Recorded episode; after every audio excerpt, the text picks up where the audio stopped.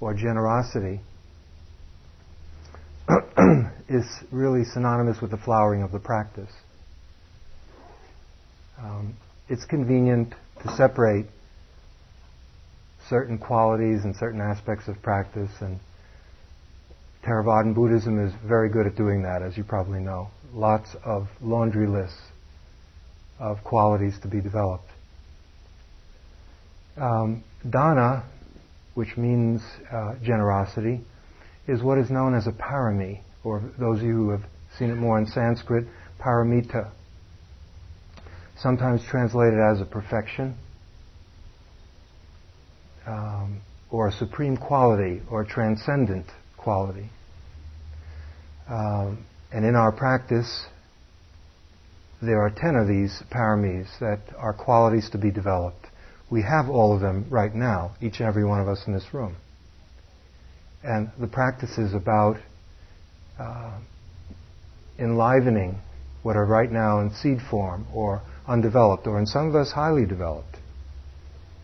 And the first of these qualities is what is known as generosity, sometimes called generosity or giving or liberality.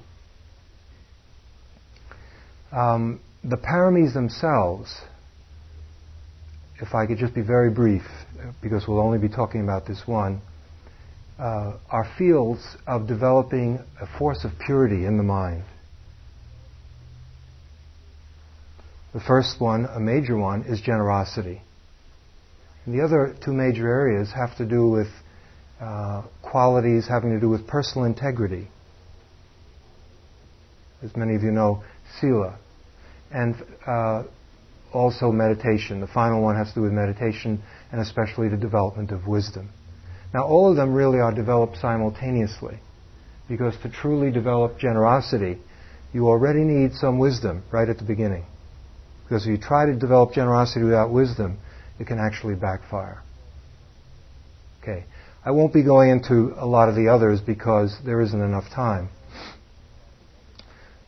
The paramis, uh, or these spiritual qualities, um, are developed and strengthened and intensified, and in the process of doing that, uh, it brings us to the goal of the practice, which is the other shore. Sometimes you'll see paramita defined that way.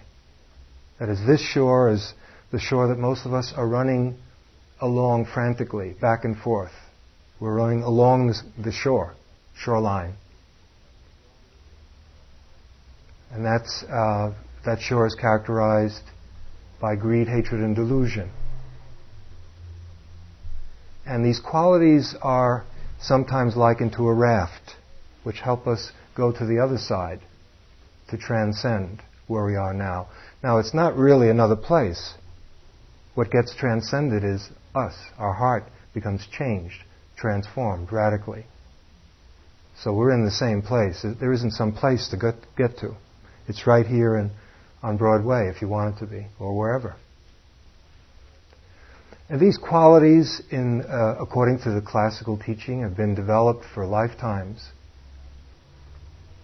And if someone is exposed to the practice of Dharma, has been brought to the possibility of freedom, seeing that, that already implies that these paramis have been developed, so that all of us in this room have been working on these. And to some degree, that has brought us to where we are. And so let's start with generosity. I mean, we'll finish with it too tonight.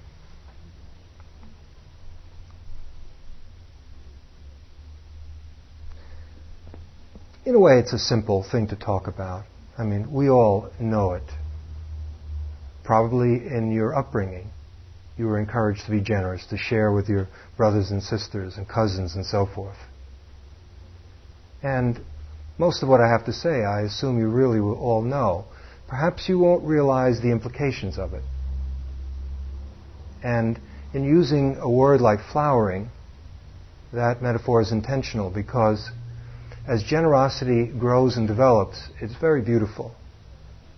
It adds a quality to our life. It adds a certain beauty to our life. And it's the joy of giving. It's the joy of freely giving. Now,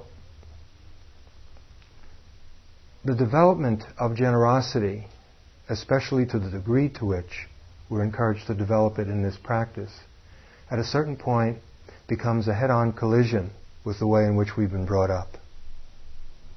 Again, I'm speaking in general. Because the development of generosity is a movement to turn around, to totally turn around the major obstacle in spiritual development, which is this clinging and grasping, craving, clinging, grasping to I and mine, or this cherishing of the self.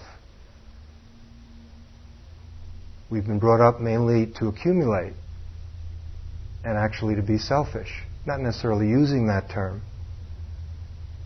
Generosity is sort of sprinkled in there a bit, but it's always got to be watched and careful. Um, it's a head-on collision in the following way.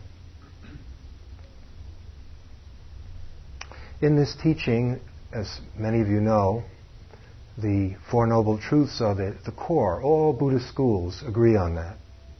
So whether it's Tibetan or any of the Zen schools or any of the many approaches in Theravadan Buddhism, everyone agrees. They're all united around the Buddha's teaching of the Four Noble Truths. The truth of suffering, the existence of a, uh, a degree of unsatisfactoriness, actually a high degree of unsatisfactoriness for all of us. Not meant as an ideology. It's not that you're expected to believe what I just said. But rather to be seen, to be investigated, to be seen in our very life from moment to moment. It's also suggested that the crucial reason we suffer so much is because of craving and attachment. That is, there is a deep yearning for things all the time, or a good deal of the time. And so we're endlessly in need of something, and we go about living our life that way. And so, in a sense, the model of happiness is one of hunger. This is the ordinary model of happiness, where we're hungry. And happiness comes when we get what we want. We feel that we don't have something. We're lacking in one way or another. But if we get it, then we'll be happy. And so much of what we do, the calculations and the courses of action that make up our life, have to do with attempts to get things that we think we don't have. And sometimes we get them and we feel happy, at least to some degree, for some time. And sometimes we don't and we're not. Now, the approach to happiness in Dharma is very, very different. It's not to deny uh, the joy of, or the happiness of getting something if you want it. But it goes, it approaches uh, happiness from a rather different point of view. The point of view is that the real happiness comes when we, the hunger itself starts to diminish. That is, when we become less and less needy. So the model is not so much happiness is getting what we want, but happiness is not wanting so much in the first place. And the reason, according to this uh, teaching, that this is put forward is that it's suggested, and for each one of us to study firsthand, is that this pattern of endlessly trying to get what we think we don't have doesn't prove to be ultimately fulfilling. If it worked, if it truly worked, there would be no need for us to gather together here this evening. And so it gets to a root. It's an attempt to get to the root of happiness, which has to do with a fulfillment that has nothing to do with grasping. And that fulfillment, it is said in the teaching, and those of you who have done some practice, I hope you've at least tasted the beginnings of it, that fulfillment is already intrinsic. It's innate. We already have it. It's waiting. It's waiting to be manifested. And so it's a rather different approach. Now, since the normal way of doing things is to put tremendous premium on getting, whatever it is, at many levels. Material things, acclaim, confirmation, whatever, whatever qualities you value. The approach is on getting in answer to this craving, and then once we get it, perhaps we hold on. We try to get some more of it. So the basic thrust, being getting, is what's normal. That's our starting point. So that when you take a seemingly simple quality like generosity, you begin to talk about it, uh, you can see that generosity is uh, setting in motion energies that go in the opposite direction, because it's talking about a certain kind of happiness that comes from giving, from letting go, from giving up, not from holding on, not from grasping. And so this practice, which starts very, very humbly, each one of us starts exactly where we are. I'm, and I'm talking about it as a practice, not, as, not just as a quality to reflect on, but as something that we can actually do.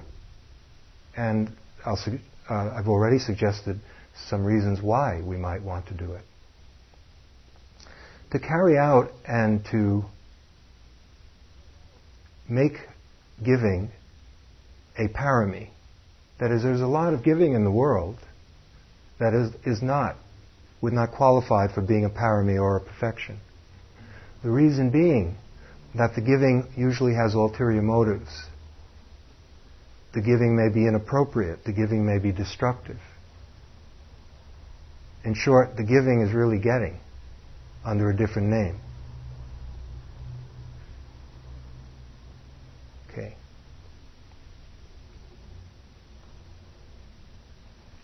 To begin with, we all have motives which are just the normal motives.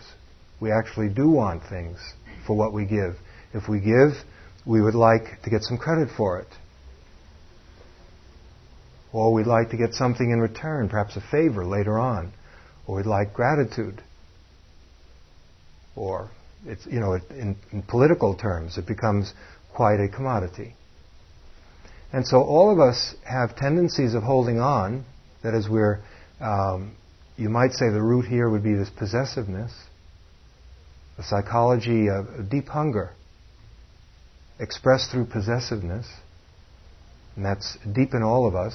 And to turn that around, it's suggested to give something. Okay, that sounds simple enough. And then as we start to look more closely, we see that there are a fair number of issues involved. First of all, the most important one is the mind of the giver, or the heart of the giver. The intention for it to qualify as a parami, that is, for it to be a practice, to help us in our uh, Dharma practice, is for it to have to do with the, benef- the benefit of the recipient. That is, the giving has to be pure of heart. In a sense, it's giving without any attachment, no um, fine print. Just pure, simple giving. And the giving uh, has to be of something that's valuable. Right? I mean, if we're giving things that are worthless, that isn't going to change the quality of our heart. Our heart will be the same. And so, even in the ancient texts, giving is talked about as having grades. There's a giving that's kind of beggarly, where what we give is not something that we value. And even there, we may hesitate and ponder for long periods of time before we finally decide, yes, I'm going to let go of this one and give it. But we don't value it at all to begin with. And then, uh, as we move from that, perhaps there are some things that we value.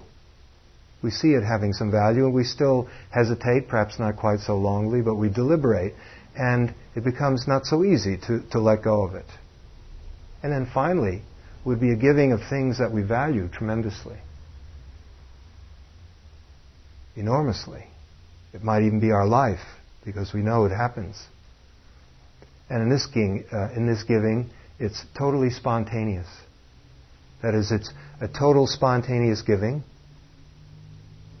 The giving um, is for the value of someone, for the recipient. That is, the motivation for the giving is that it's of benefit to someone else, not for us. And it's spontaneous. It comes right from the heart. There's no hesitation. There's no inner bickering or inner bargaining. Okay, now how to get from where we all are right now, again speaking in general, to the place where the capacity to give is so free. Okay.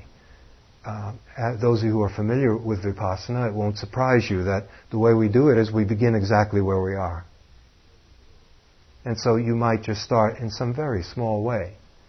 A few years ago, there was a fellow that uh, I was working with who had a very strong sitting practice, but as we got to know each other better, it turned out that he was plagued by an incredible stinginess and uh, tendency to hoard things. I mean, of a really unusual degree in my experience. We finally, after many hours of discussing this, came to a practice which may seem trivial to perhaps everyone in this room, but for this person it wasn't. And that was, he should buy a plant and he should take the responsibility of watering it every day. And this was quite something for him, and that became his practice. And it was amazing what happened, just that simple thing, just to give something to, it wasn't even a person. Person was out of the question. I mean, that was too fanciful.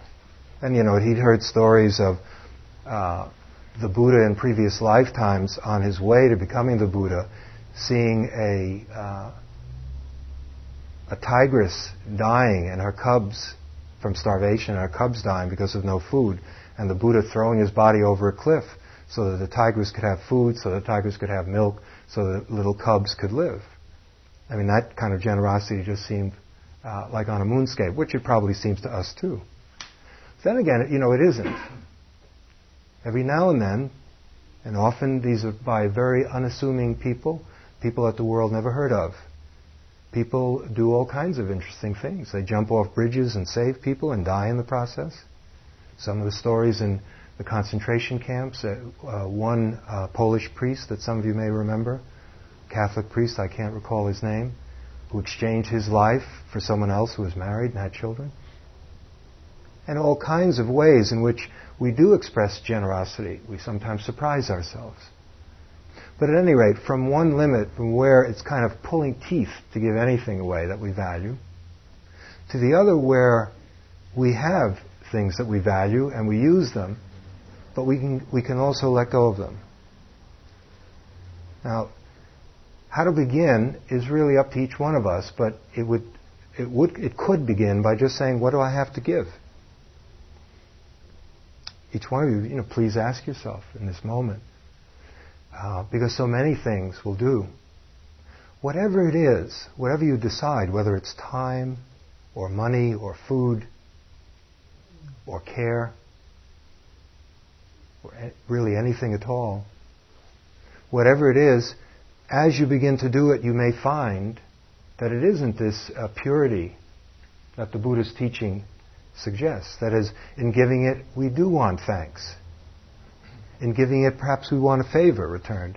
Or what we pick is something that is truly worthless to us. Or if we pick something that's even slightly valuable, it may take weeks of deliberation before we finally decide, after being totally circumspect, that I think it's safe to give this to, the, to a given person. And then we do it. And maybe we experience some joy. That's fine. We begin exactly where we are and we accompany it with wisdom. So that as we do this, the seeing of how difficult it is, for example, to give something. The seeing perhaps is after we give something, we have regrets. Why did I give that book away? I know it made this person happy, but it could have been on my bookshelf. True, I don't want to read it again. I, in fact, I never read it. But people who come in don't know that, and they make all kinds of interesting assumptions about me. So that the practice is not to, to do an impersonation of being Mother Teresa, which wouldn't work, would it? It'd be pretty difficult. But rather to just uh, be yourself and begin to slightly, in ways that are reasonable for you, begin to extend your boundaries in terms of what is possible for you to give. And perhaps begin with something rather modest that is easy to do. and watch what happens. The learning that comes with that is part of our practice. So it's not an occasion to condemn ourselves because we're not Mother Teresa. It's seeing how tightly we get attached, how much we hold on, and then finding out, what is that possessiveness about? Why? Why do we hold on so tightly? During the time of the Buddha, there was a one of a, an extremely poor beggar woman. And she heard that the Buddha was in town. She knew that there'd be uh, good eats around, so she got as close to the Buddha as she could, knowing that when the Buddha received and all the monks received all this food, that obviously, which is the way it happens, uh, this food, some of it would be given to her. And so the food was given out, and she was waiting, and the Buddha refused to give her any food. And so she, out and out, you know, what's going on here? I mean, I thought you're the Buddha. You know, I want my share, that's why I'm hanging out here for my food. And the Buddha said um, he knew about her tendency. And there was this tremendous possessiveness. And he said, I'll give you some food, uh, only I'll offer only if you refuse when I offer you the fu- food. He said, if, when I offer you the food, if you can refuse it, then I'll give it to you. And she couldn't do it. She tried to do it, but found that she couldn't do it. And in the process, she discovered that what she, what was the, the hunger really wasn't the food. It was a psychological hunger, having to do with possessiveness of all kinds. And each one of us has to find out what that's all about. What is it we're truly hungry for? Why do we store up so many things? Books and outfits and pantries full of foods that we don't use and furniture that doesn't get used and sat on and slept on. And what, what is that all about? Why? Why do we do that? Why is it so hard for us to share? Again, this investigation is not meant in some kind of moralistic or a way of uh, condemning ourselves to ourselves, but rather to learn about how we're imprisoned and using uh, this particular, this uh, parami uh, in, in a way as a device to open us up. Generosity is the is the is sometimes referred to as the gateway or the door to all the other spiritual qualities. It's the first one. Because as it opens up, all the others open up. It's also the easiest one to understand, and it's in many ways the easiest one to put into practice. Each one of us can begin to do this. Uh, let me sketch out some of the issues in the giving. So the main one have to do with uh, the intention of the giver. It's not really what is being given, although that can become an issue as well, but the purity of heart of the giver, the lack of attachment, the giving without anything uh, having to do, any result other than the giving itself. But it also has to do with what's given. If you give something that's inappropriate, then it isn't the, deve- the the development of this perfection. Children want certain things. People who have problems with alcohol want certain things. All kinds of people want certain things that are not necessarily beneficial for them. And so sometimes what has to be looked at is whether the gift is appropriate. Not only whether the gift is appropriate, whether the time or the place, or the person themselves is the right person to be receiving a gift of this sort.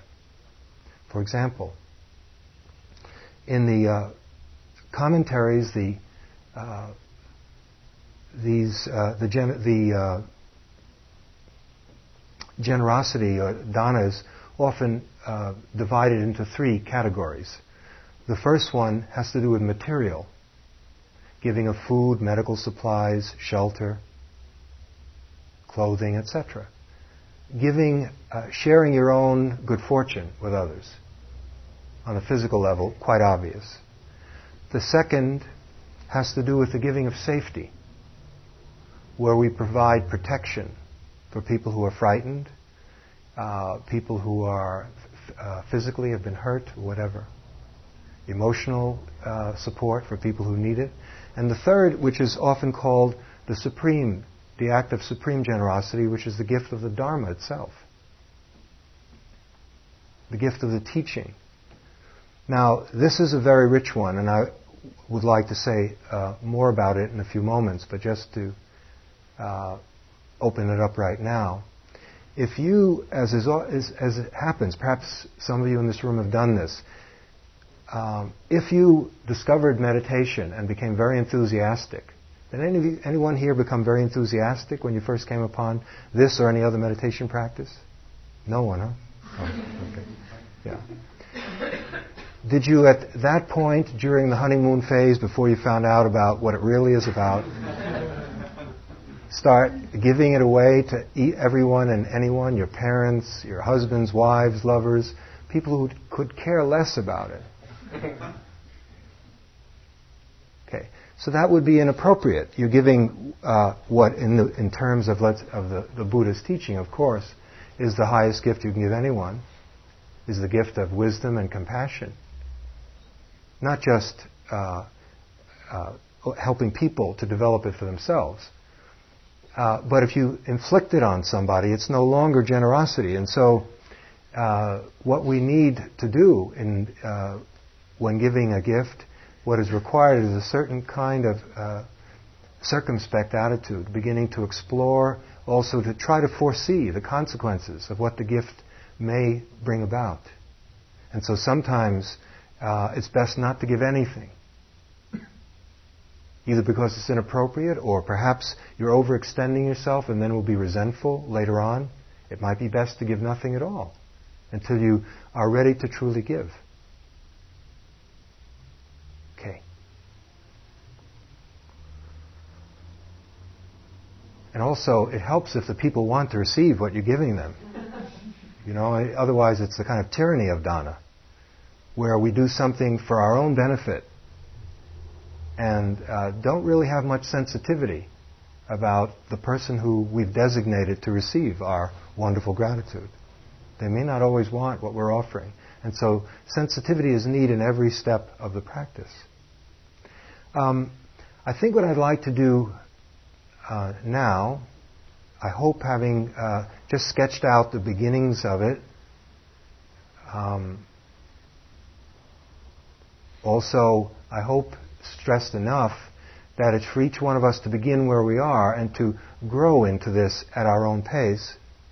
I'd like to give a few concrete examples uh, from it, from monastery life in Buddhism to give you a sense of uh, this why Dana is such a, a valuable and highly important aspect of the practice.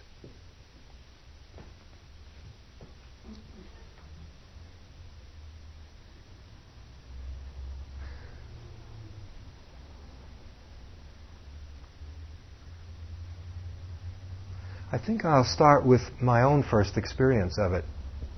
Probably like everyone in this room, uh, my parents also brought me up to be reasonably generous and Uh, share what I had, share my good fortune, and so forth. And um, as my life unfolded, certainly it was a quality that uh, people would talk about, including myself, when we would meet someone. That person is generous or is not generous. And so that's something that I would say is uh, just a normal characteristic that all of us know about. And that's why I say there's nothing, what I'm saying is really not news. But then uh, when I began to teach, Um, I was given a, a radically different view of it, even though it was the same, but it was different. Uh, the first time I began to teach, I was uh, I was working with uh, Seung Sahn Sunim, who's a, many of you know, a Korean Zen master. And um, what he encouraged me to do was to give teachings at the Zen Center and elsewhere, and to not charge anything, to give the teachings free. Freely. Now, at the time, I had very little money, so that was not uh, an easy thing to do, but he said that didn't matter. Okay, fine. So then, uh, and I would check back with him. So I would teach, and there would be groups who would come together, and there was no charge. And typically, we would meet for ten weeks. And within a short period of time, I started to learn something about myself. There were some people who would ask a million questions, who would come up after the class, who would uh, arrange to meet with you about the practice. and then would not leave a penny. I mean, they, you, they would just leave you exhausted. And that, that was it. And there were other people who just very quietly would just listen to the instructions and practice. You didn't even know if they were there or whether they understood what you were saying or whether they were practicing. And then they would leave and there would be uh, a generous expression of appreciation. I mean, financial, money.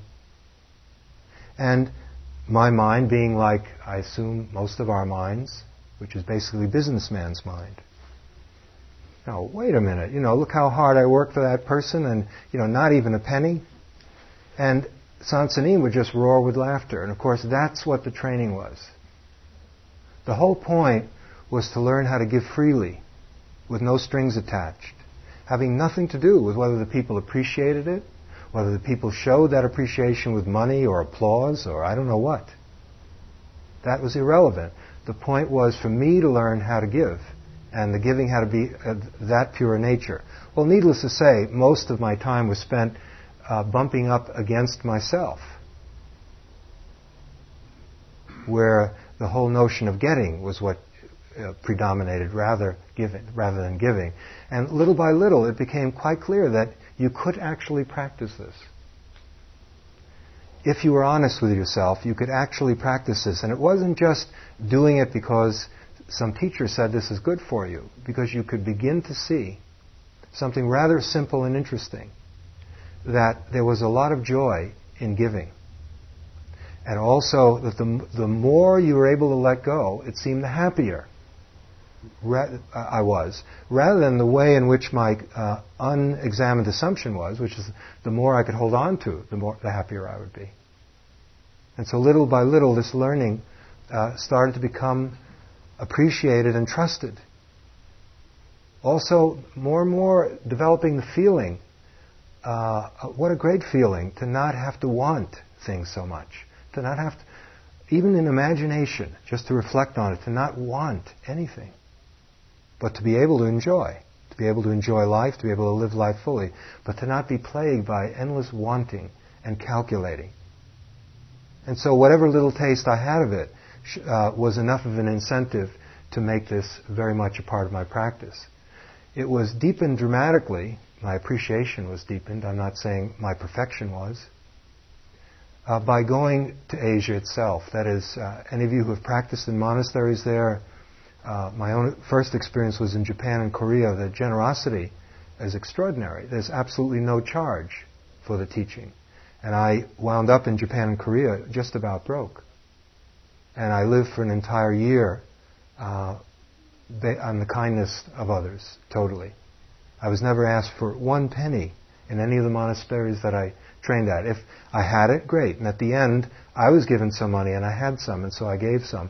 But no one ever made that a condition. The teaching was freely given. No one knew or cared. It was very interesting to see that. And also to see the tremendous generosity of the people who supported the entire endeavor of practice. Because that's what it was about. What we're talking about now is the gift of the Sangha. The Sangha. And how many people are very, very new to this practice who just walked in tonight? Okay. Sangha, uh, to communicate as quickly as I can, is a spiritual community, a community of like-minded people who are practicing together.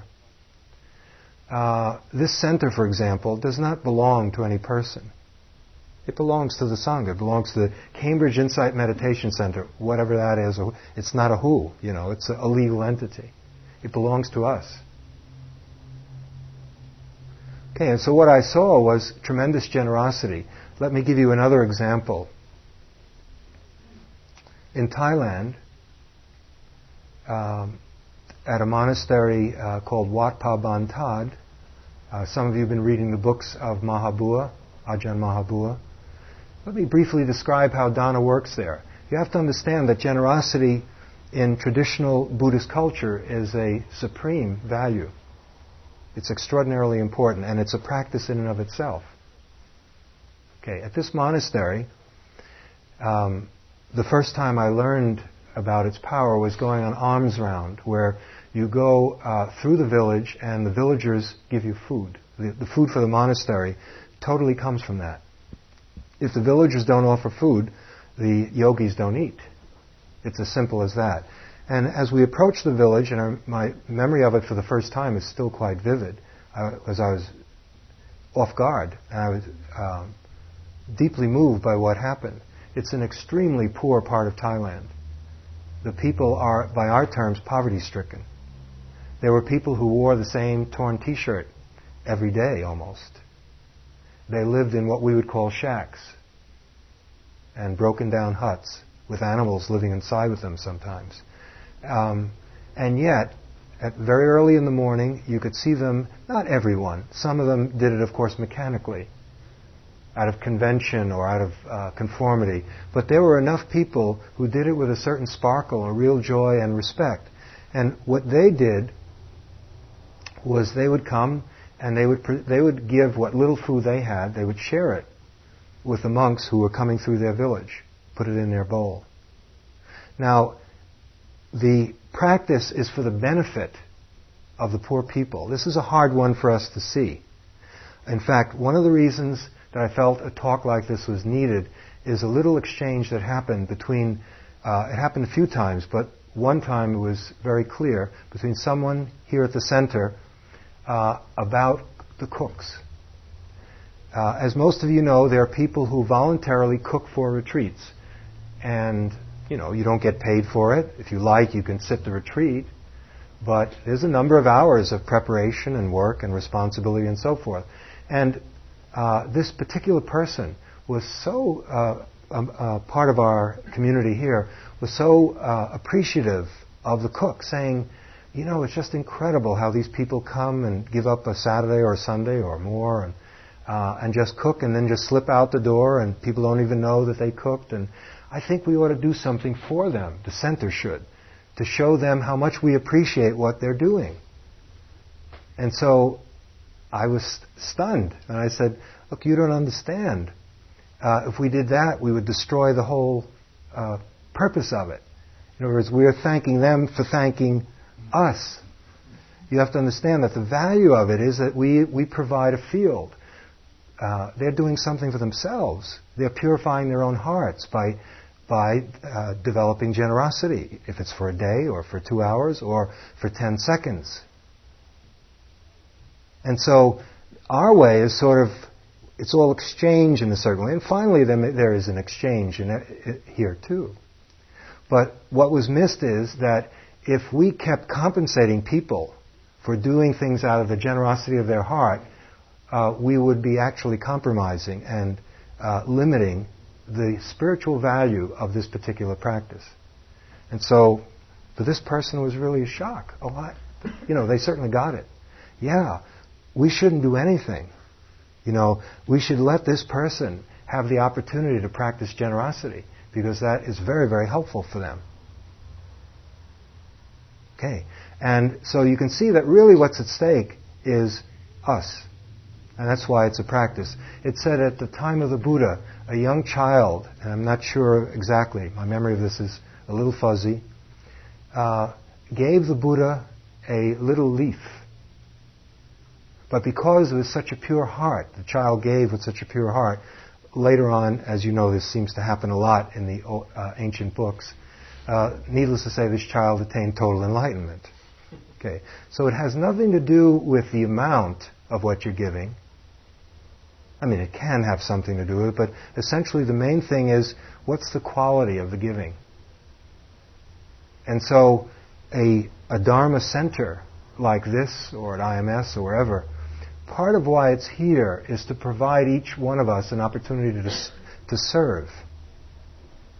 Whether it's through helping out on Wednesday evening, or whether it's cooking at a retreat, or in whatever way you can. It can be financial, of course, because uh, how else will the center continue if it isn't? But that isn't the only way. Some people don't have very much money.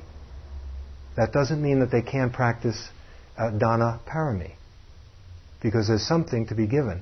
For example, just to come here and sit, let's say you come to a morning sitting or an evening sitting, that is giving as well.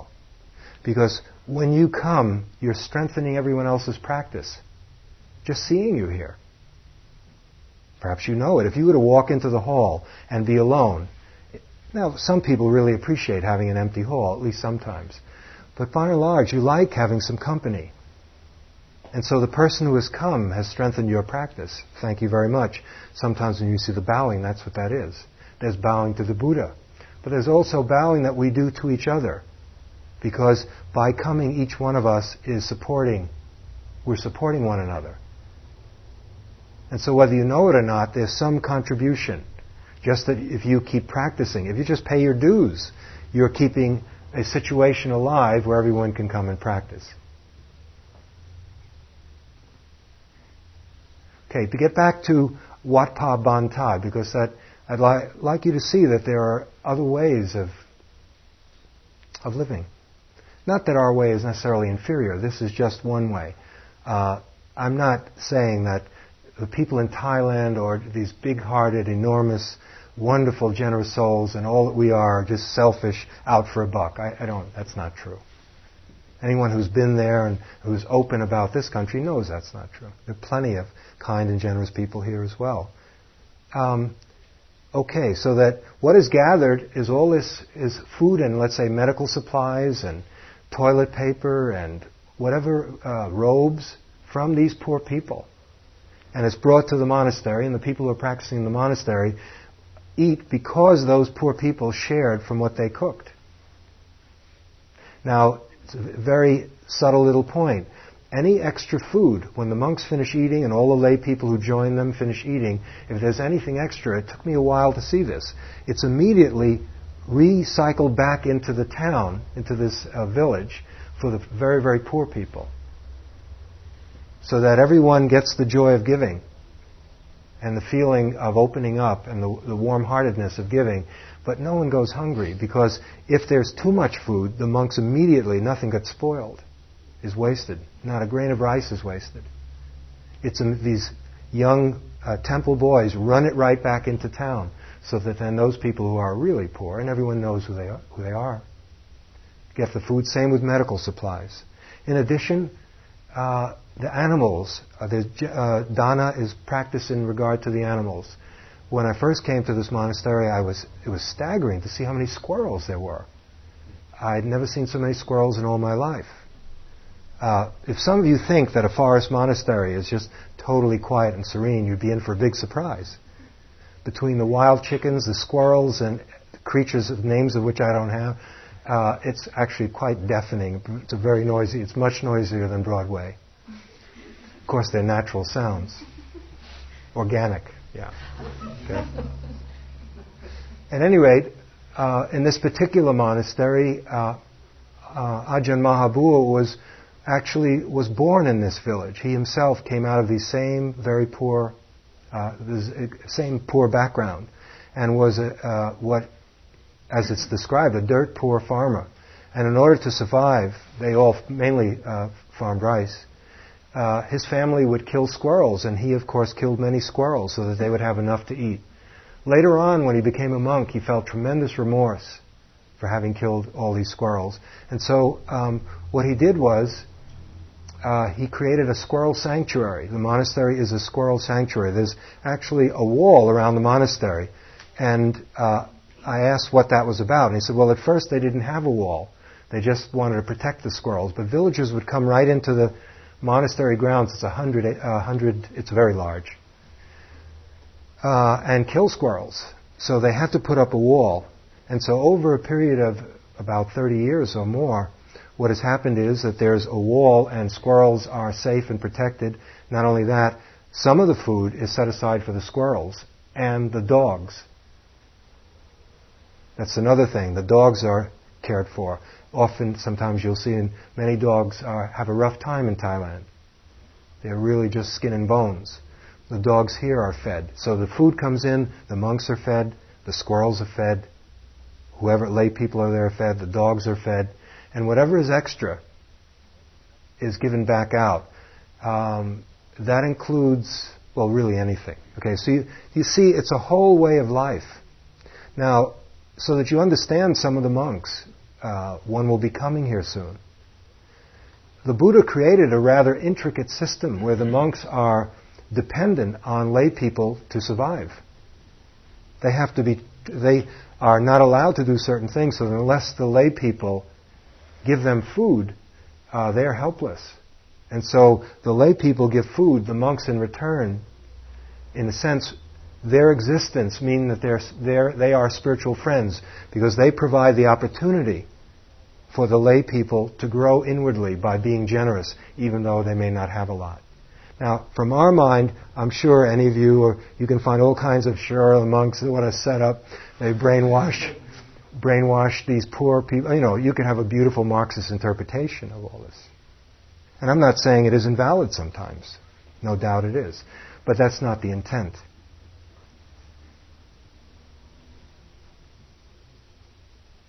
Okay, so generosity um, is an interesting quality. Uh, when you go to a good monastery, and they're harder and harder to find, part of the training has to do with, uh, the best term I can come up with is infinite respect. That is, if the gift, whatever it is you're giving, is not accompanied by respect, it's also not a perfection. It's not dana parami.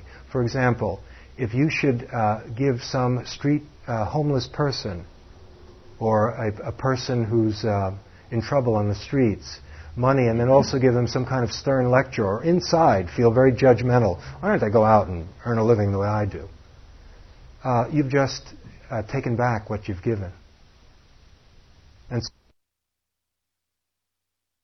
is that whether the ingredients are sparse, that is all you have are leftovers, or whether you have an enormous, rich abundance of ingredients, whether the uh, who you're feeding are just the same old, tired-looking monks who are there, and nuns day after day, or whether there's some very important people, famous meditation masters visiting, you're supposed to give the, the same care and attention to what you're doing.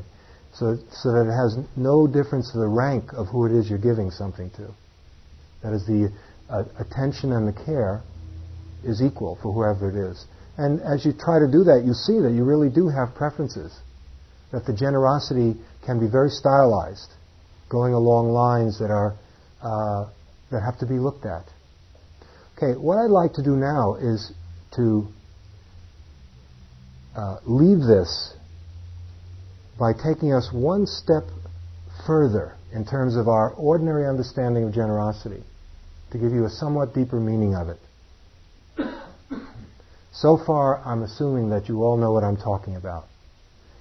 It's if you have extra material goods and you share it, and you share it with somebody who needs these material goods, this assistance, whether it's money or food or, or medicine, it's obviously a good thing. No doubt everyone in this room has done that sometime in your life. If you provide safety and protection for somebody who's frightened, you also know that. As we go into the sharing of of wisdom, that is dana parami, that is the, the generosity is the generosity of, of sharing the Dharma, it becomes a little bit more subtle. For example, the a very, very high form of generosity here is sharing the teaching. But this is not limited to formal teaching. It's not, let's say, simply doing what I'm doing right now. Everyone in this room, any time you're able to, to convey to somebody, to, in a sense, help re-educate them, help move them in a direction that moves towards wisdom and towards compassion, you have taught them, taught them Dharma. And in the process, you have developed that generosity. If you've taken the trouble, if you see somebody heading in a destructive direction, it could be a very simple thing. And you, in your own way, skillfully guide them and help them, whether it's a child or a friend, and in some way contribute to their re-education, so that how they live from that day on is more beneficial for them and for others who come in contact with them. Then you are practicing Uh, dana parami in terms of the Dharma itself. You know, that itself takes subtlety and understanding, doing it when it's appropriate and so forth. And again, it's relative to what we, to our own understanding, the depth of our own, own understanding. The whole point, though, in the sharing of Dharma is for it to become, as the training that I was given by Seung Sahn Sunim, is for it to become totally free, for our hearts to open up and for the Dharma to be shared um, without any restriction whatsoever. Now, what is it that we're sharing? Or what is it that we're really giving away? Well, I'm giving away the teaching. I'm giving away a bed. I'm giving away uh, some money. It turns out that the most important thing that you're giving away is our biggest obstacle. You're giving away your ego. And so the, the biggest sacrifice of all, the hardest thing for any of us to give, and what takes the greatest generosity, is to give up us. Now here I'm not talking about the body where you where you throw yourself over a cliff for a uh, tiger to eat you. Uh, what I'm talking about is this attachment that we have to I and mine. All of self-images that the mind creates and which command us and which we live in the service of. And so, in small ways, every time we practice genuine generosity, what we're doing is chipping away. We're chipping away at that very powerfully ingrained tendency that we all have to cherish the self over and above anything else. And so finally, the practice of Dana becomes a transcendent practice. Because, and it's it's even done alone. If in your sitting meditation something comes up which in quotes is you, and you're able to see it for what it is and let it go, that's an act of great generosity. As you know, it's not easy to do. What we hoard most of all is I and mine. Even if it's suffering, this is my suffering. No one's going to tell me and show me a way to let go of it. I want to hold on to it for a little bit longer. Or any of the other subtle uh, aspects of mind that keep us chained and imprisoned. And so the practice on an outer level, giving to persons, to animals, to whole groups, whatever it is, is essentially a way of working on our in, on uh, its inward, its inner development, as always. So that in the end, there may be a donation, but there's no donor. There is giving may be happening, but who's doing the giving? Because when there's really clear seeing, there's just a full giving. It's unattached. There's no concept attached to it. There's no ideal. There's not even any notion of virtue. Like, oh, I'm being such a good person by giving this to that person. That, of course, as soon as you do that, you, you just flattened it out. And so there's what is being let go there is the sense of appropriating the gift, the ego appropriating the gift, and in the process vitiating it, tarnishing it. In the end, it turns out there's really no gift. Now I'm speaking from a certain point of view, because many of you know, in the teachings, we talk about the self as lacking any inherent existence. It's empty of true self. It's empty of true existence. It conventionally exists, relatively, but as we look closer, there's not anything that can be found that truly exists. But this uh, emptiness, as it's called in, in Buddhist teaching, is also true of phenomena. Nothing out in that world exists objectively or truly either. This center exists conventionally, tentatively, but it doesn't have inherent existence. It once was a family's home, and then it was a rooming house, and now it's C I M C. Who knows what's next? So it has some existence, and the recipient in the same way. And so there's uh, a freedom which becomes, that is, uh, every time you give, what you give away is a piece of yourself. And uh, it turns out to be the most beneficial thing we can do for ourselves. Okay, I think I'd like to end on that point and hear what you have to say, anything that's on your mind. Any comments or questions, if we can clarify this, if it's confusing? Yes? Uh, we're um, looking for uh, uh, a lighter livelihood, you can say, a form of Dana. Um, so you switch jobs. wanted to give more of yourself to the world in a more in a beneficial way, not being overly judgmental. Is that considered Dharma? Can you tell me specifically what you have in mind? Um, if you can, I'll try and answer in general, but it's always best if it's concrete. See, it's about you. This is this practice is about you. Otherwise, this is not Sunday school. You know, we're saying be more generous to your brothers and sisters. It's for you to see the value of it and to take it on as a practice. So, how, how does it affect you in terms of livelihood? Well, I switched. Um, I actually switched. Mm-hmm. I switched from. Um, I was in the Tibetan. Mm-hmm.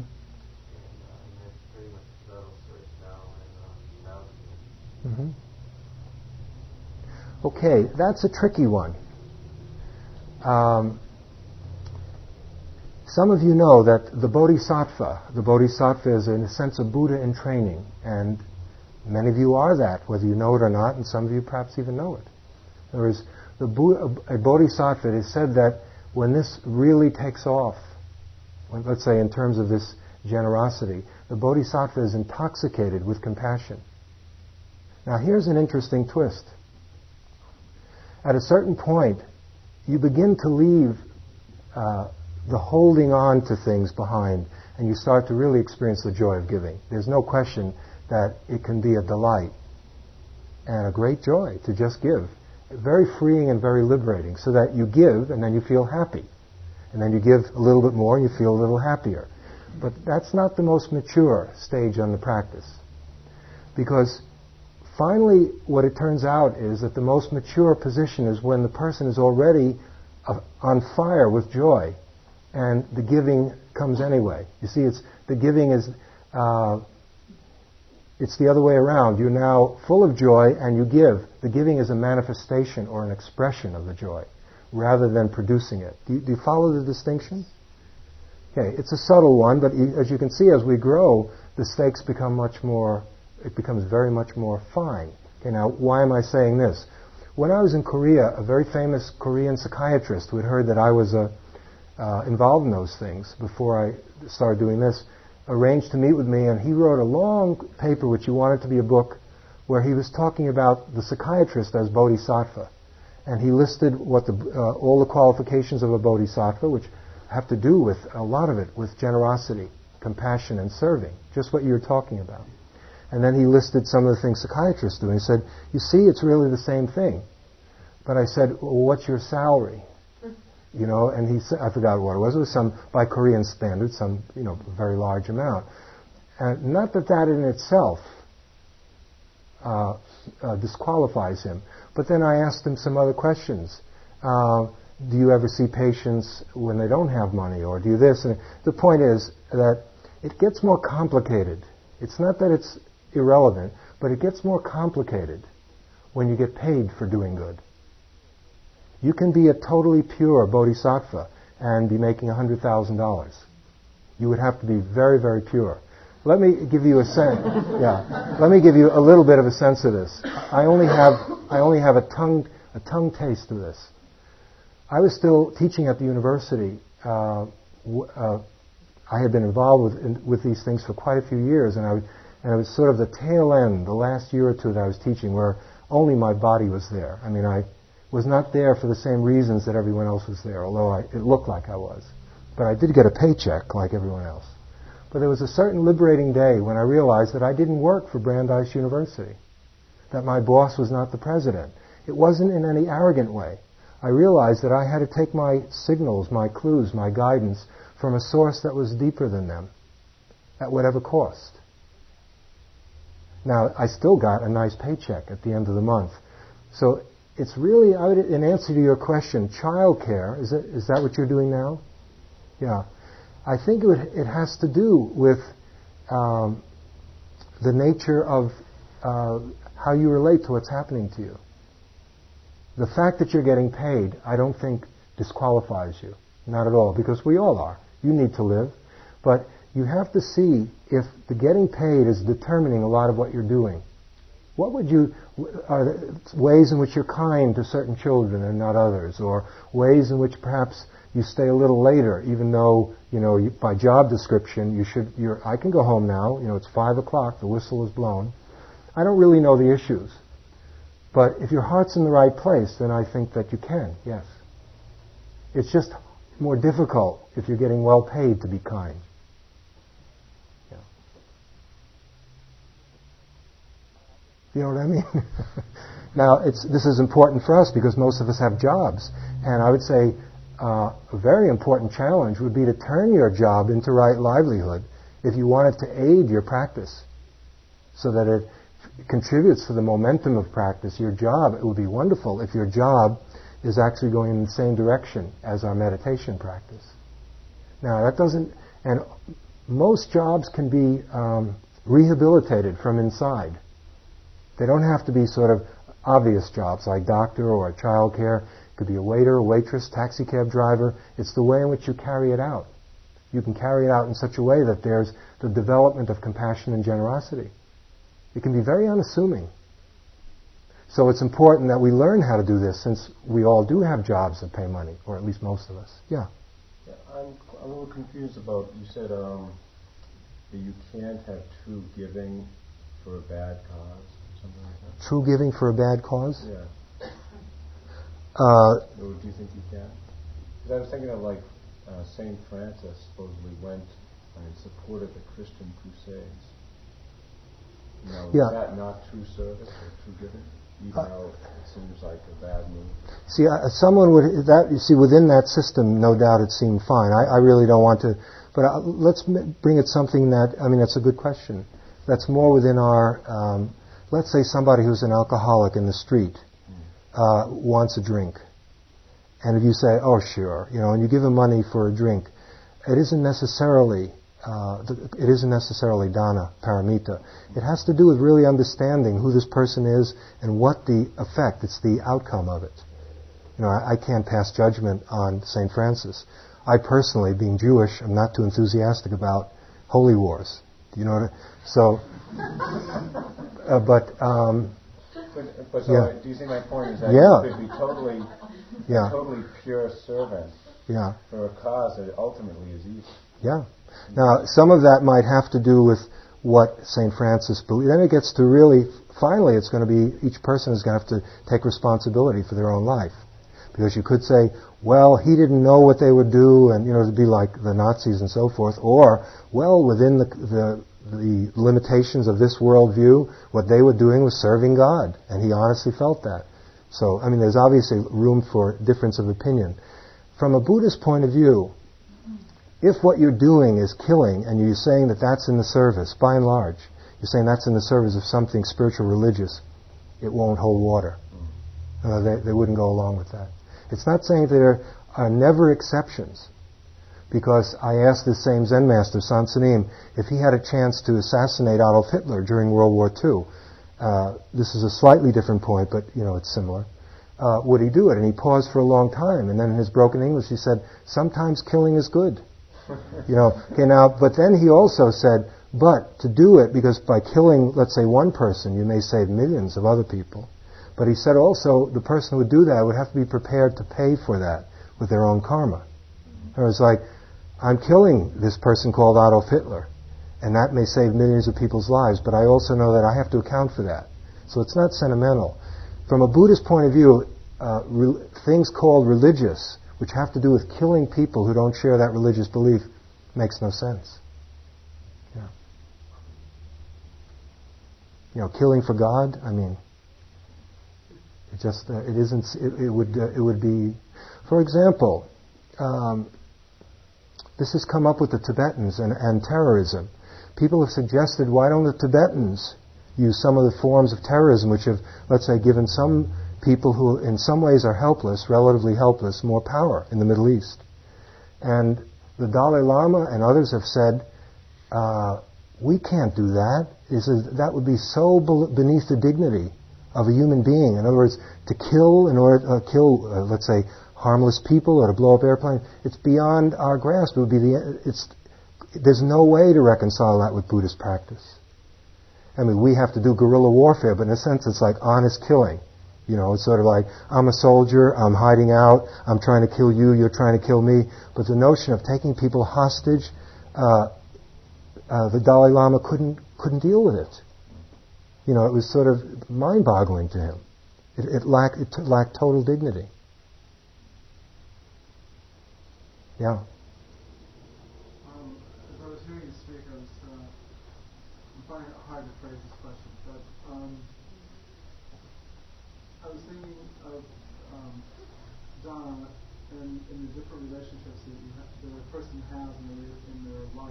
Mm-hmm. And um, it seems to me that it's kind of a contradiction that the closer, as I think about it, the closer a relationship is to you, the harder it would be to to practice Dharma in a way that you would not expect anything in return. Um, if I start to think yes. about um, giving to, say, a significant other or or um, a family member, yeah. the expectations seem to increase. Yes. And I would expect to have something in return. What if you could love your parents, period? Could just, just reflect on that for a moment. You just you just serve them whatever way you can, period. Yeah, but do you remember that time in the playground when they I did, they they went for an ice cream cone and left me unattended for two hours? I was just a child. Forget it. You know, they brought you into the world and you just love them. You're not getting anything back. But you come home and they still nag you. Doing this meditation, it's going nowhere. Yeah, the issue, uh, actually, it gets at what is, you know, if you hear all the romantic love songs, you know, love, you know, everyone's loving everyone, right? Well, the word has obviously uh, been disfranchised. It means nothing.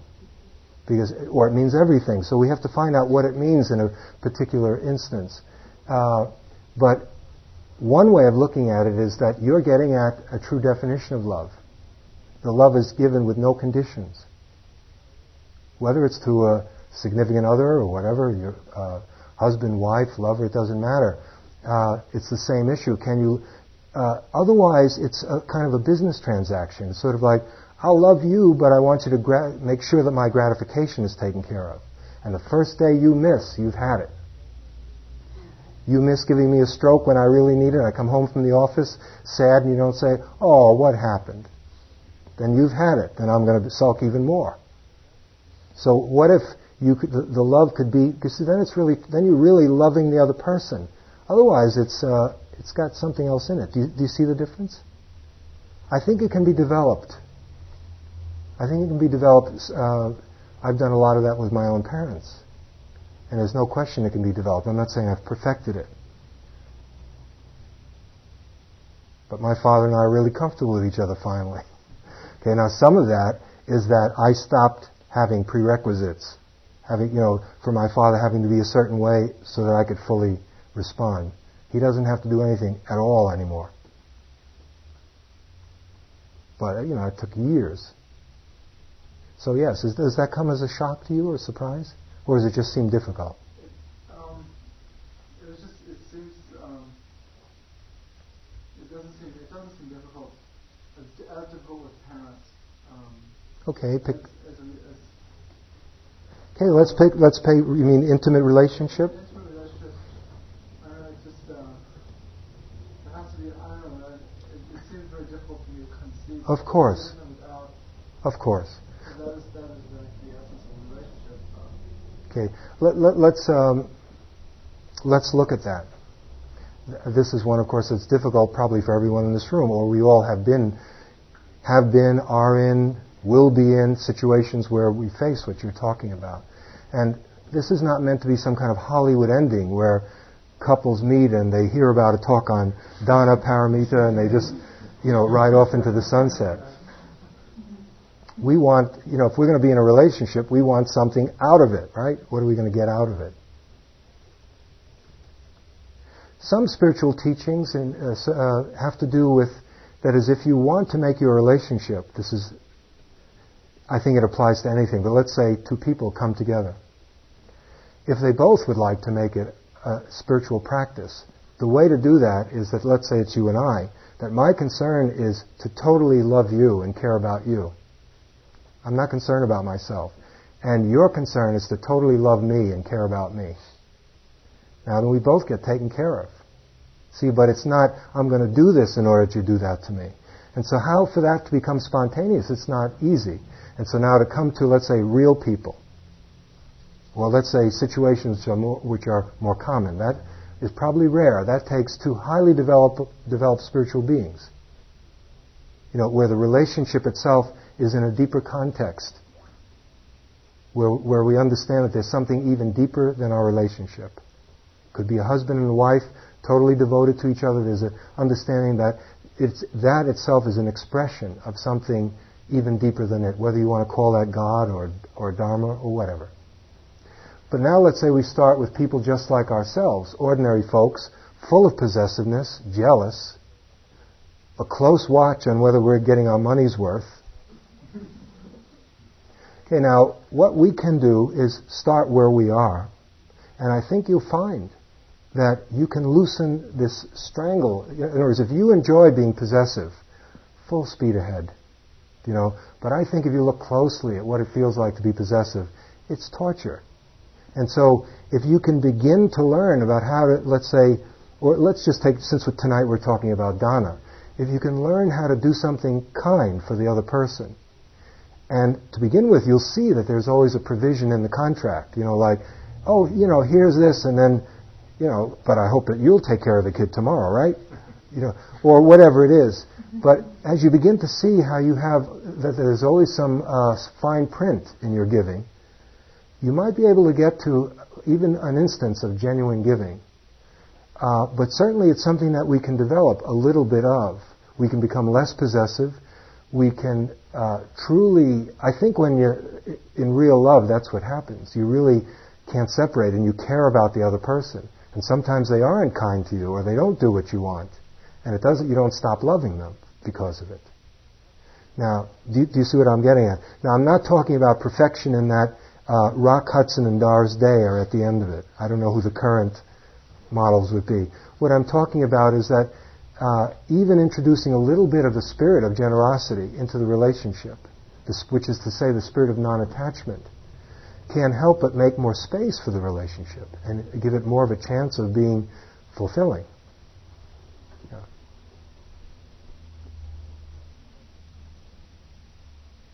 You know, at this... Yes, please. So I was wondering, if, would you call Dana uh, the feeling of uh, giving up, turning the other cheek, uh, no retaliation or revenge? Well, um... it depends it, uh, how you give it. That is, um, what is it that you would be giving? For example, if you're giving the other person, if the gift that you're giving the other person is you're re-educating them, what you're getting, in other words, you're giving them wisdom. You're set, you're showing them. Mostly, what happens is an eye for an eye and a tooth for a tooth, right?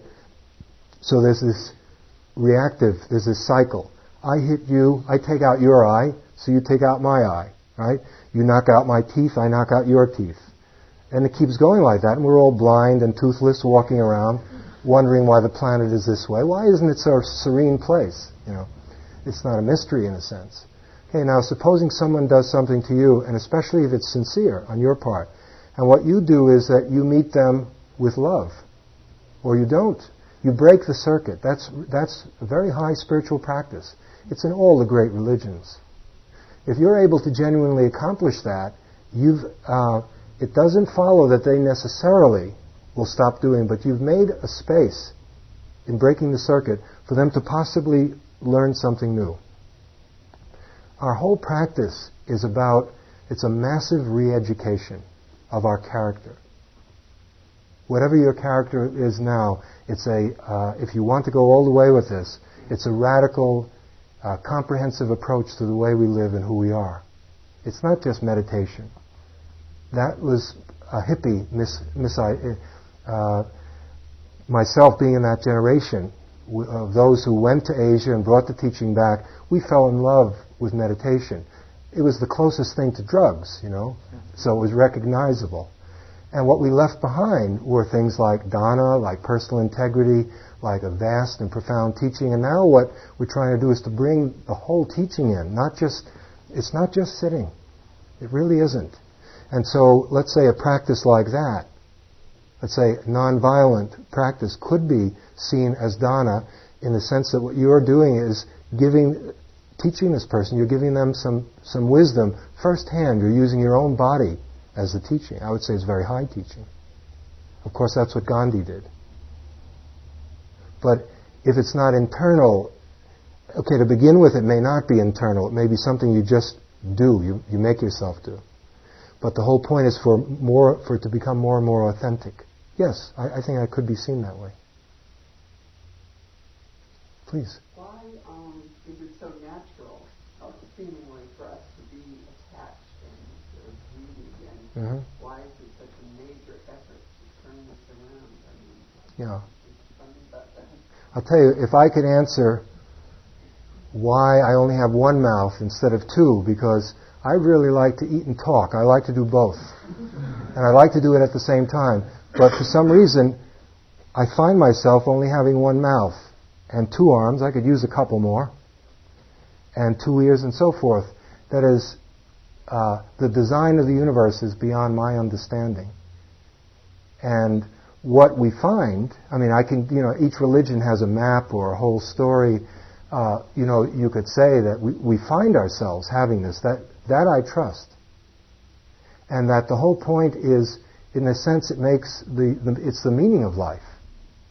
The meaning of life, in a, in a very profound sense, is to free ourselves from the limitations that our own mind puts on us. In other words, why have we made planet Earth a nightmare instead of paradise? Okay, so the, the Buddhist answer has to do with karma. There are some people who are born just about free to begin with. So, you know, uh, it has to do with many lifetimes. Is this something that uh, you can relate to? N- not particularly. Okay, so then stick with what's at hand that you can trust, which is that we find, ju- starting today, tonight, when you leave here, become very, very sensitive about that whole dimension of uh, letting go and holding on to, seeing when we grasp onto things, cling to them. See what that feels like. See what it feels like when we allow things to flow. And because if it isn't a, a better feeling, then why trade one for the other? One uh, landmark in work on Dana can be when you realize that this is... So I believe it's a better feeling, but I yeah. wonder, then if it is such a better feeling, why don't we as children just, you know, it naturally flow this way? And but you know, uh, early on, some children are like that. And then they, they, they get re-educated. Very, very much so. But see, now, to me, uh, since I can't answer, really answer your question in any convincing way, I mean, I could give you the, the whole theory of karma and rebirth, and I don't think that would be so helpful, and we don't have time for it. But, but what you could do is look at it uh, in the following way. I think you already know this. Your question suggests you might already know this. For me, a turning point was when I saw that the object that I felt stingy about wasn't, didn't have really very much, in a sense, it has no intrinsic joy in it, or very little, and it was far inferior to the state of mind that I had when I gave the object away. It's hard, it takes a while to, to make that connection. It's a subtle one. That is, one of the reasons we don't want to give the object away is because we feel that that's, we're, we're going to be the worse for it. Okay, now what we don't fully trust is what would be, what could be most wonderful would be to not need any objects. Okay, now we're getting at the crux of the whole spiritual path. Because it turns out that the deeper we go inside, the more generous we can be, because we're not as thing-bound. We're not as identified with objects, deeply feeling that this is the way in which we will get fulfilled. My books, my clothes, my house, my car, my my. We built up an we build an identity out of these pieces, these equip, pieces of equipment, and then our whole life is spent uh, protecting and nourishing that identity, those images. Now, as the practice, it's kind of circular. As generosity and letting go develops, that takes you deeper inside. As you go more deeply inside, you feel less impoverished so that you can give objects away because you know that you feel good anyway. Okay, take my best suit. It's all right. I, I, I really like it, but I know I'll be okay if you have it. And so the more you give, the deeper you can go inside. The deeper you can go inside, the more you can give, because uh, the, none of, very few, I don't know, maybe none of these objects have any intrinsic meaning. It's what we impute to them. And that we, what we begin to see is that the state of consciousness, if we want happiness, then let's really look, and through investigation we may see that letting go brings actual happiness, actual, actual, not theoretical, and that the holding on uh, very often doesn't, or brings happiness that's short-lived. And we can bring up our children as best we can, if you feel this value is a good one, and probably you all do, to, to bring some more generosity and warmth into the world. But why we're all as screwed up as we are beats me. And we have to work so hard to just become ordinary. Yeah. You had a question? Didn't you have? No? Yes. I do have a question. I just I have more and more frequently been noticing why I do something that I do, even if it's when I'm driving a car, letting someone in front of me, and if they don't say thank you mm-hmm. or wave, you know, noticing that that's what I expected from them, mm-hmm. and even things like smiling or saying, you know, that someone expecting to smile in return. And noticing, I mean, you're still expecting something in return, but if you notice it, if you can catch it yourself, I mean, does that sort of help? Yes, exactly. Now you're bringing wisdom, vipassana, into it. See, we can't, let's say you all heard this talk, and it's very convincing, okay? Yes, we're all going to practice Dana paramita, from the moment we wake up until we go to sleep. But we won't be able to, because what happens is these old impulses reinstate themselves and color everything. So it's not that we have to be perfect. What we can do, though, is we can begin to learn from our actual reactions. And that's why the force of generosity is called a purification of mind. Any moment that you practice this, you're, you're reconditioning your mind in a beneficial way.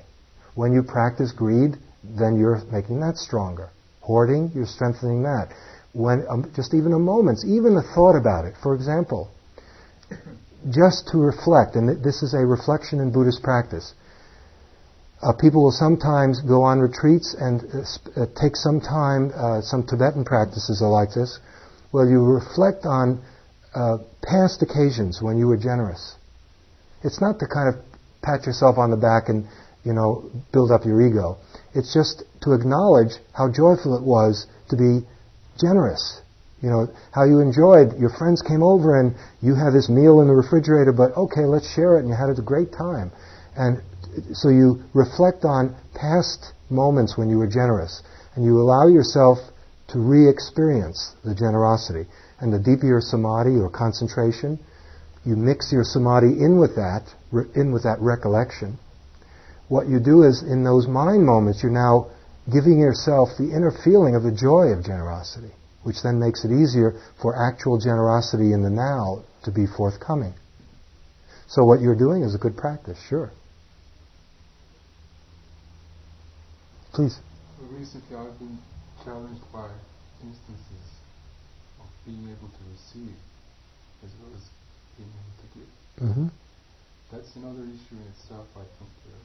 It's the same thing, uh, for, if I hear you correctly un- or understand you.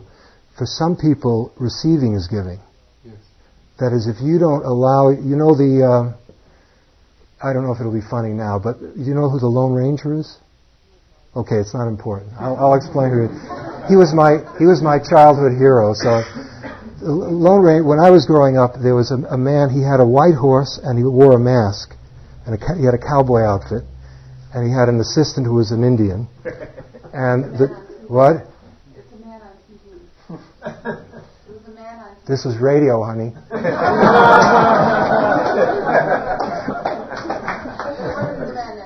No, okay, okay. So this man was the Lone Ranger. Okay, and the Lone Ranger would constantly be do- doing good things. You know, he would just save this person and donate this, and you know, it was just. But when people wanted to thank him, he would always ride off. You know, and they would say, who was that? Where, where? It's like, he's gone, you know. So no one could, and then finally, one of the episodes I remember, it just struck me as hilarious, where people got really furious with him. You know, just sort of like, you're always riding off, you never let us thank you, we can't, you know. Later on, Lenny Bruce, who was a comedian, made, ex- made an extended, extended very good thing out of that. And so, in some way, he's not allowing the people who he's helped to express their appreciation. And this is a common thing, let's say, in relationship, where sometimes the way to give someone something is to allow to receive. Is that what you're getting at? Yes. Yeah. That's why it's, finally, it's a subjective thing. It has to do with the inner meaning for you. It's not, it's not out there. It's what... So there's another aspect to it. Uh, different people give you things. Mm-hmm. Things, talking about material objects. Mm-hmm. And uh, sometimes you sense the intention that they give. They give. Exactly. They might be doubting, they might be, they really from the deep within they want to give. Mm-hmm. But also there is this embedded uh, thing about possessing things, and you are actually giving it away. You're actually what? You're actually giving it away, so they are conscious of that too. Mm-hmm. And there is also always fear of, uh, am I going to give something back? Maybe they're not even aware of it, but Uh, the giving is so powerful that they give it. Mm-hmm. And somehow I tend to understand these things, and then you have to deal with the person's psychology, uh, mm-hmm. cushion them or something. You know. Well, now what is it? The, the energy that's there. What is it you're cushioning them from? The giving is done from the heart. Mm-hmm. That moment. Mm-hmm. But there is a self-conscious period, maybe it lasts for two seconds or three seconds. On whose part? The donor or the recipient? Both, I guess. Okay. Yeah, we're not perfect yet. And so, whatever it is, it's all right. It's moving in the right direction. This seems to be an evening for Seung Sahn Sunim stories. Uh, A number of us started a, a, a center in New York City, and at, at the opening of it, many Korean people came, really a lot, and they brought flowers for the altar, which is a, a custom in Buddhist for Buddhist temples to signify impermanence. Flowers wilt and die. They're beautiful. You appreciate them, and then they die. It's a teaching. And uh, these Korean people brought plastic flowers on the altar. Okay, and there were a number of us. Uh, I remember one person in particular who had a very strong sense of aesthetics. He was a poet. He's now a very famous poet. And uh, when no one was looking, we'd whisk them away and put them, hide them under the clothes. And then these Korean women would find them and just put them back out again. Or there would be more brought, you know. And we did it a few times. And finally we went to Seung Sahn Sunim. We said, Seung Sahn Sunim, we have this beautiful new temple. And uh, they keep putting all these plastic flowers, you know, and we were complaining. And he says... These women have very pure hearts. He said, your mind is made of plastic.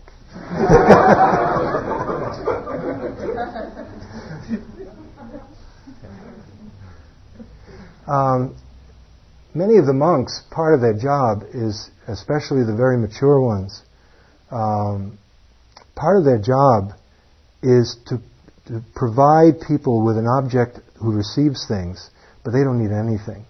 For example, um, it's quite common. Uh, I'm just thinking about our time is running out. Uh, Ajahn Chah, who some of you have read, you've read his book. So there was a, an American monk who had an interest in art, and he saw all these wonderful works of art being donated to Ajahn Chah and being brought to his little meditation hut. And at one point, it became his turn to clean up Ajahn Chah's hut, and he was very excited because he wanted to see all this great art. He came into the hut, it was totally empty. All that was there was a cot and uh, mosquito netting, and totally empty. The same with Mahā Bua's. Mahā Bua is one of my teachers. Um, he's given things, it's almost, it's, a, it's like a department store after some of the piles of, you name it. And you go into his kuti, or his, his little house, and all I saw was a jar of medicine and a, and a mat and a cot and mosquito netting. So apparently what's happening is people are giving them, thank you very much, they give it to some, someone else. People give them money, thank you very much. So they're a medium a means for the person to practice on, to develop generosity. But, what, but they don't need it, and it would be stupid for them to just pile it up when they don't use it. And so they then just recycle it, just as with the extra food. Okay, maybe one last one, and then call it an evening, if there is anything on anyone's mind. Let me... Sure.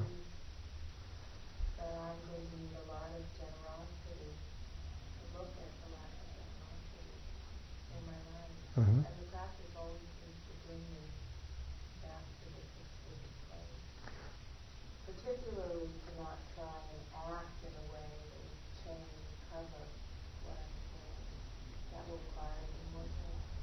Okay, do it.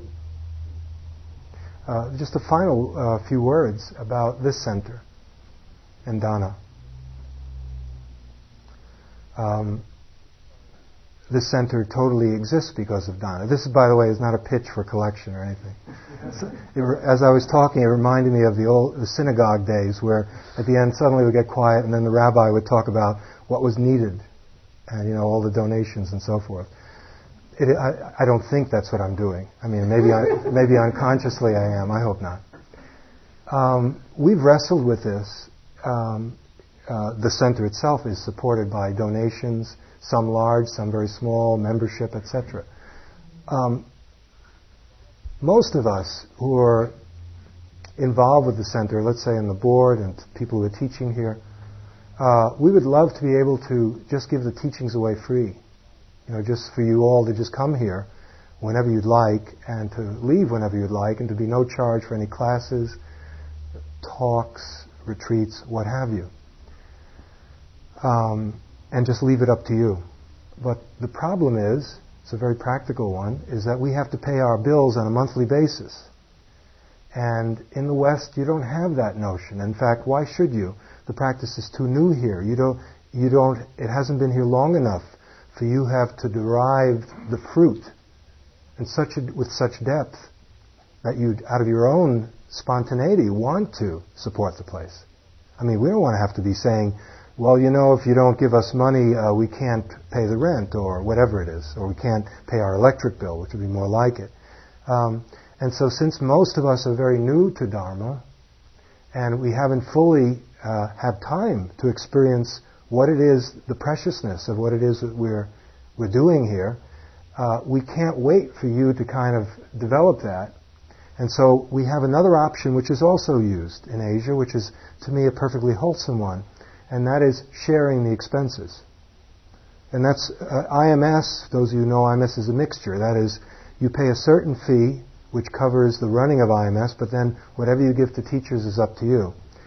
Um, here, we try to keep the prices as low as we can within the limits of us surviving as an organization, as an, you know, with costs. And I, I hope you see it that way. Also, no one is, to my knowledge, has ever been turned away because of money, either to be a member or to do a retreat. So we try to, in our own way, balance that by we need a certain standard amount of money on a monthly basis so that the center can uh, operate smoothly. Um, and then again, we don't uh, want to, we're not uh, here to make this a, an enormous profit-making venture. And so we try to stay pretty close to that. But the spirit is similar. And it's a ch- uh, and we ourselves uh, try to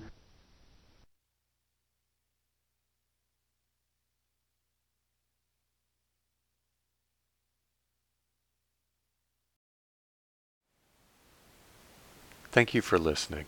To learn how you can support the teachers and Dharma Seed, please visit dharmaseed dot org slash donate.